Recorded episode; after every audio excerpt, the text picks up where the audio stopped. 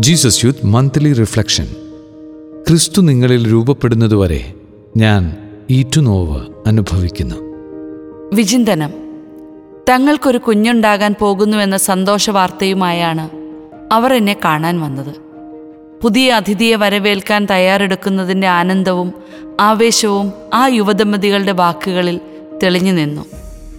ഉള്ളിലെ ജീവന്റെ തുടിപ്പിന് നാലാഴ്ചകൾ മാത്രമായിരുന്നു പ്രായമെങ്കിലും ആ കുഞ്ഞിനെക്കുറിച്ചുള്ള മാതാപിതാക്കളുടെ സ്വപ്നങ്ങൾ മാനത്തോളം എത്തിക്കഴിഞ്ഞെന്ന് എനിക്ക് മനസ്സിലായി.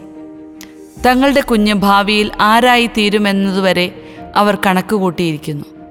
ഇരുവരും മടങ്ങിയിട്ടും അവരുടെ തിളങ്ങുന്ന മുഖങ്ങൾ എന്റെ മനസ്സിൽ നിന്ന് മാഞ്ഞില്ല. പതിയെ മറ്റൊരു ചിന്തയും കടന്നു വന്നു.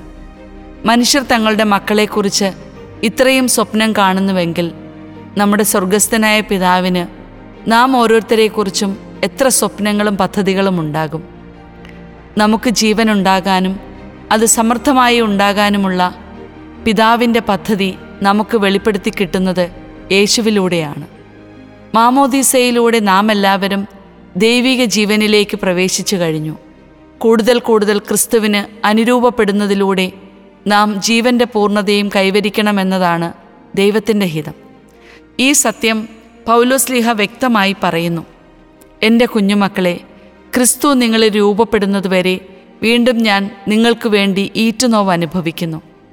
നമ്മിൽ ക്രിസ്തു രൂപപ്പെടേണ്ടതിന്റെ പരമമായ ആവശ്യകതയാണ് പൗലോസ് ഇവിടെ അടിവരയിടുന്നത്. അനുസരണയുടെ വഴിയിൽ നിന്നും തെല്ലിട മാറാതെ യാത്ര ചെയ്യുന്നവരിലാണ് ഈ രൂപപ്പെടൽ നടക്കുന്നതെന്നും നാം കാണുന്നു. ഞാൻ നിങ്ങളോട് കൽപ്പിച്ചവയെല്ലാം അനുസരിക്കാൻ അവരെ പഠിപ്പിക്കുവിൻ.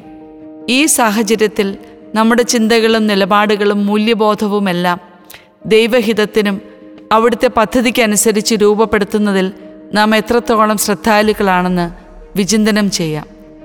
ഒരാളിൽ ക്രിസ്തു രൂപപ്പെടുന്ന പ്രക്രിയയിൽ ആദ്യപടി അയാളിൽ നല്ലൊരു മനുഷ്യൻ രൂപപ്പെടുന്നത് തന്നെയാണ്. സത്യസന്ധത ഹൃദയപരമാർത്ഥത സഹജീവികളോടുള്ള ബഹുമാനം സൗഹൃദ മനോഭാവം വിവേകം കരുണ സ്വയാവബോധം അച്ചടക്കം പക്വത മാനസിക ശാരീരിക ആരോഗ്യത്തിലുള്ള ശ്രദ്ധ ജീവിത ലാളിത്യം വിഭവങ്ങളുടെ കാര്യസ്ഥത എന്നിങ്ങനെയുള്ള ഗുണങ്ങൾ അയാളിൽ വളരണം. രണ്ടാമതായി അയാളുടെ ആത്മീയ രൂപീകരണമാണ്. ആത്മപരിശോധന വിചിന്തനം വ്യക്തിപരവും കൂട്ടായ്മയിലുമുള്ള പ്രാർത്ഥന ദൈവവചന പഠനം നിശബ്ദതയിലുള്ള ധ്യാനം കൂതാശകളുടെ വിശ്വാസപൂർവമായ സ്വീകരണം എന്നിവയെല്ലാം ഇതിന് നമ്മെ സഹായിക്കുന്നു. കർത്താവിന്റെ സാക്ഷികളാകാനുള്ള തീരുമാനത്തിൽ വളരാനും പക്വത പ്രാപിക്കാനും നമ്മുടെ ബൗദ്ധികവും ധാർമ്മികവുമായ രൂപീകരണവും പ്രധാനമാണ്. ജീവിതം നമ്മുടെ മുന്നിൽ വയ്ക്കുന്ന വെല്ലുവിളികളെ നേരിട്ടുകൊണ്ട് രൂപീകരണത്തിന്റെ ഓരോ പടിയും നടന്നു കയറാൻ തക്ക വിധത്തിൽ മാനുഷിക ആത്മീയ ബൗദ്ധിക ധാർമ്മിക തലങ്ങളിൽ നാം വളരുന്നുണ്ടോ? നിത്യജീവിതത്തിലെ തിരക്കുകളും മറ്റു വ്യഗ്രതകളുമെല്ലാം നമ്മുടെ ആത്യന്തികമായ വിളിയിൽ നിന്ന് നമ്മെ വഴിതെറ്റിക്കാതിരിക്കാൻ നാം ജാഗരൂകത കാണിക്കുന്നുണ്ടോ? വ്യക്തികളുടെ രൂപീകരണം എളുപ്പത്തിലും കൂടുതൽ ഫലപ്രദമായും സംഭവിക്കുന്നത് അവർ ഒരു വിശ്വാസ സമൂഹത്തിന്റെ ഭാഗമായിരിക്കുമ്പോഴാണ്. അങ്ങനെ നോക്കുമ്പോൾ ഒരാളുടെ രൂപീകരണത്തിന് ഏറ്റവും മികച്ച അന്തരീക്ഷം കുടുംബമാണെന്ന് മനസ്സിലാക്കാം. കാരണം ആത്മീയ മാനുഷിക ധാർമ്മിക രൂപീകരണത്തിന്റെ അടിസ്ഥാന പാഠങ്ങൾ നാം പഠിക്കുന്നത് കുടുംബങ്ങളിൽ നിന്നാണ്. അടിസ്ഥാന രൂപീകരണത്തിന്റെ അടുത്ത ഘട്ടത്തിന് പറ്റിയ ഇടം സ്വാഭാവികമായും ഇടവക സമൂഹമായിരിക്കും. ജീസസ് യൂത്ത് എന്ന നിലയിൽ നാം ഓരോരുത്തരും പ്രത്യേകമായി ആത്മപരിശോധന ചെയ്യേണ്ട ഒരു മേഖലയുണ്ട്. മുന്നേറ്റത്തിന്റെ വിവിധ കൂട്ടായ്മകളിലൂടെയും പരിപാടികളിലൂടെയും നാം എന്തുമാത്രം രൂപീകരിക്കപ്പെടുന്നുണ്ട് എന്നതാണ്.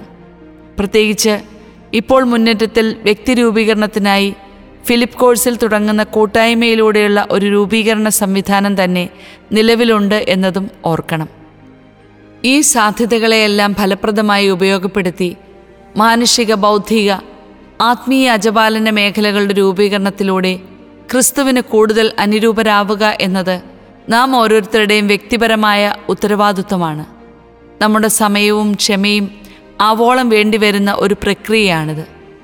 അങ്ങേയറ്റത്തെ സ്ഥിരതയോടെ നാം പരിശ്രമിച്ചുകൊണ്ടേയിരിക്കണം. രൂപീകരണം എന്നും ഈറ്റുനോവ് പോലെ വേദനിപ്പിക്കുന്നതാണ്. അന്ത്യശ്വാസം വരെയും അത് തുടരുകയും ചെയ്യും.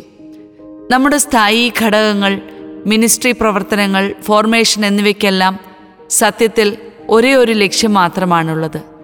നമ്മിൽ മാറ്റങ്ങൾ ഉണ്ടാക്കുക നമ്മെയും മറ്റുള്ളവരെയും ക്രിസ്തുവിന്റെ സാദൃശ്യത്തിലേക്ക് വളർത്തുന്ന തരത്തിലുള്ള മാറ്റങ്ങൾ ഉണ്ടാക്കാനാണ് നമ്മുടെ എല്ലാ പ്രവർത്തനങ്ങളും. ഗലാത്തിയ സഭയിലെ ഏതാനും പേർ ലോകമോഹങ്ങളിൽ കുടുങ്ങി വിശ്വാസ വഴിയിൽ നിന്ന് വ്യതിചലിച്ചപ്പോൾ പൗലോസ് അപ്പോസലിന്റെ ഹൃദയം നുറുങ്ങി. അവരിൽ ഓരോരുത്തരുടെയും ഹൃദയത്തിൽ ക്രിസ്തു പൂർണമായും രൂപപ്പെടുന്ന സമയം വരെ അദ്ദേഹം ഈറ്റുനോവ് അനുഭവിക്കുകയാണ്. ഇതുപോലൊരു വേദന നമ്മുടെ ഹൃദയത്തിൽ നിറയാറുണ്ടോ? ഒരാൾ ക്രിസ്തുവിൽ വളർച്ച പ്രാപിക്കുന്നതിന്റെ ഏറ്റവും വലിയ ലക്ഷണം മറ്റുള്ളവരുടെ ഉള്ളിലും ക്രിസ്തു രൂപപ്പെടുന്നതിനായി ഏത് ത്യാഗവും ചെയ്യാൻ അയാൾ സന്നദ്ധനാകുമെന്നതാണ്.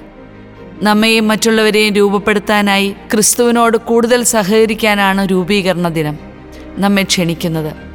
ലോകത്തിൽ ദൈവത്തിന് സാക്ഷ്യം നൽകുന്ന യഥാർത്ഥ ദൈവമക്കളാകാനുള്ള ഈ വിളിയോട് നമുക്ക് പൂർണ ഹൃദയത്തോടെ പ്രത്യുത്തരിക്കാം. അമലോത്ഭവ മാതാവിന്റെ ജീവിത മാതൃകയും ശക്തിയേറിയ മാധ്യസ്ഥവും ഉന്നതമായ ഈ വിളിയോട് വിശ്വസ്തത പുലർത്താൻ നമ്മെ സഹായിക്കട്ടെ. Father Bitaju Puthanpurakkal chaplain international formation team.